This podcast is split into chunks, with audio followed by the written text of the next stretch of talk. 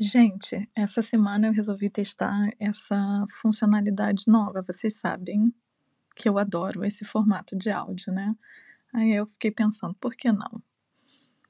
Então, o meu tópico hoje é divórcio. Os meus pais se separaram quando eu tinha oito anos.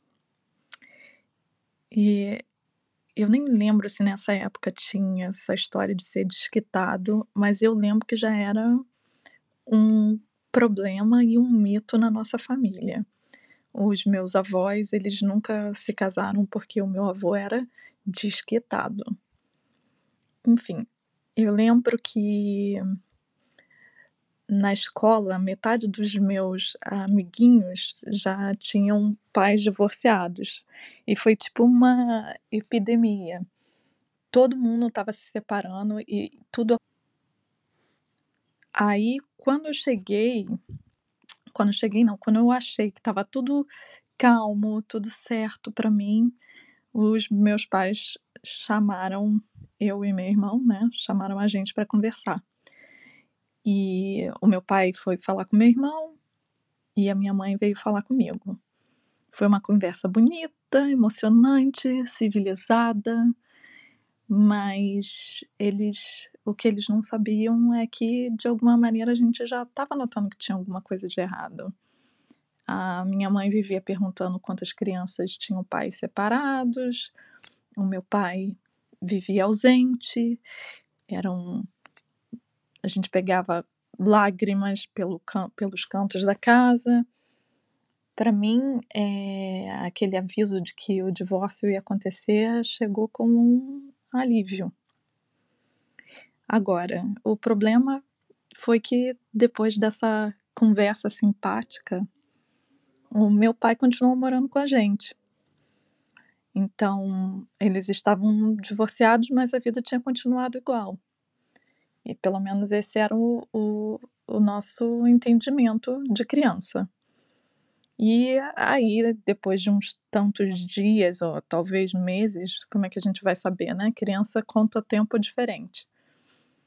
Eu chego da escola, corro para procurar meu pai, como eu fazia sempre, e eu recebi um, um aviso seco: seu pai não mora mais aqui. Aí sim eu fiquei o que a gente pode chamar de traumatizada. É, pensando agora, depois de tudo, depois de muita análise, depois de muita conversa com os meus pais, eu sei que tinha muita coisa por trás disso. Tinha o alcoolismo do meu pai, tinha a exaustão da minha mãe, tinha uma família toda se metendo, dando opinião no meio. Foi um bagulho complexo, digamos assim. Então, mas essa é, é e isso que eu tô falando aqui é só o comecinho da minha história com o tema, porque passa-se o tempo, eu sou a pessoa que vai me divorciar como o meu avô tinha se divorciado. É... Então, esse é um início que fala da minha perspectiva como filha, como classe média branca, mas acho que isso está subentendido. E é um entendimento de que quando os pais dizem que vão se divorciar, isso é só um, o começo da roda viva.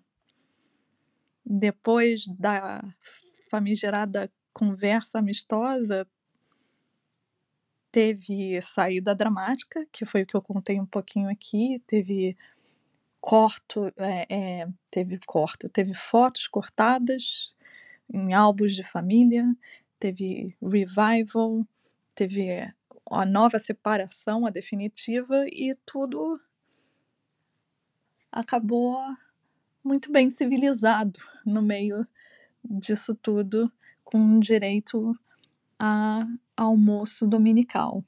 Mas aí a gente vai precisar de outros episódios. É... Isso é só um teste. Eu vamos ver como é que vocês vão receber esse suposto podcast. O...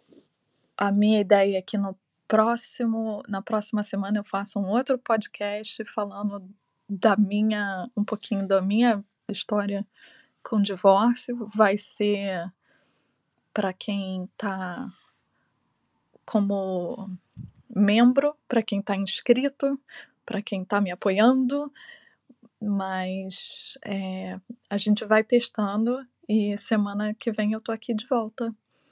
Um abraço para vocês, obrigada por vocês estarem aqui. Tchau.